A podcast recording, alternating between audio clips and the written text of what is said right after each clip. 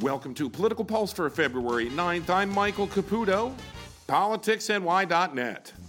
Today's the day, the New Hampshire primary, the first real contest of the American presidential primary process. Because let's face it, if lying emails and coin tosses decide the Iowa caucus, it's time to close that comedy club.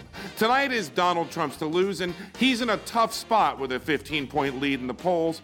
Expectations are too high. If he's first by 15, that's a win. If he surpasses it, it's a triumph. But if he falls below it, he will be held responsible as if he's not up to the task. That's not fair, but that's the media and establishment script for tonight. They will downplay his victory unless it's by 15 plus. Here's my prediction Trump by eight points, followed by Kasich, with Rubio, Cruz, and Bush in a clump.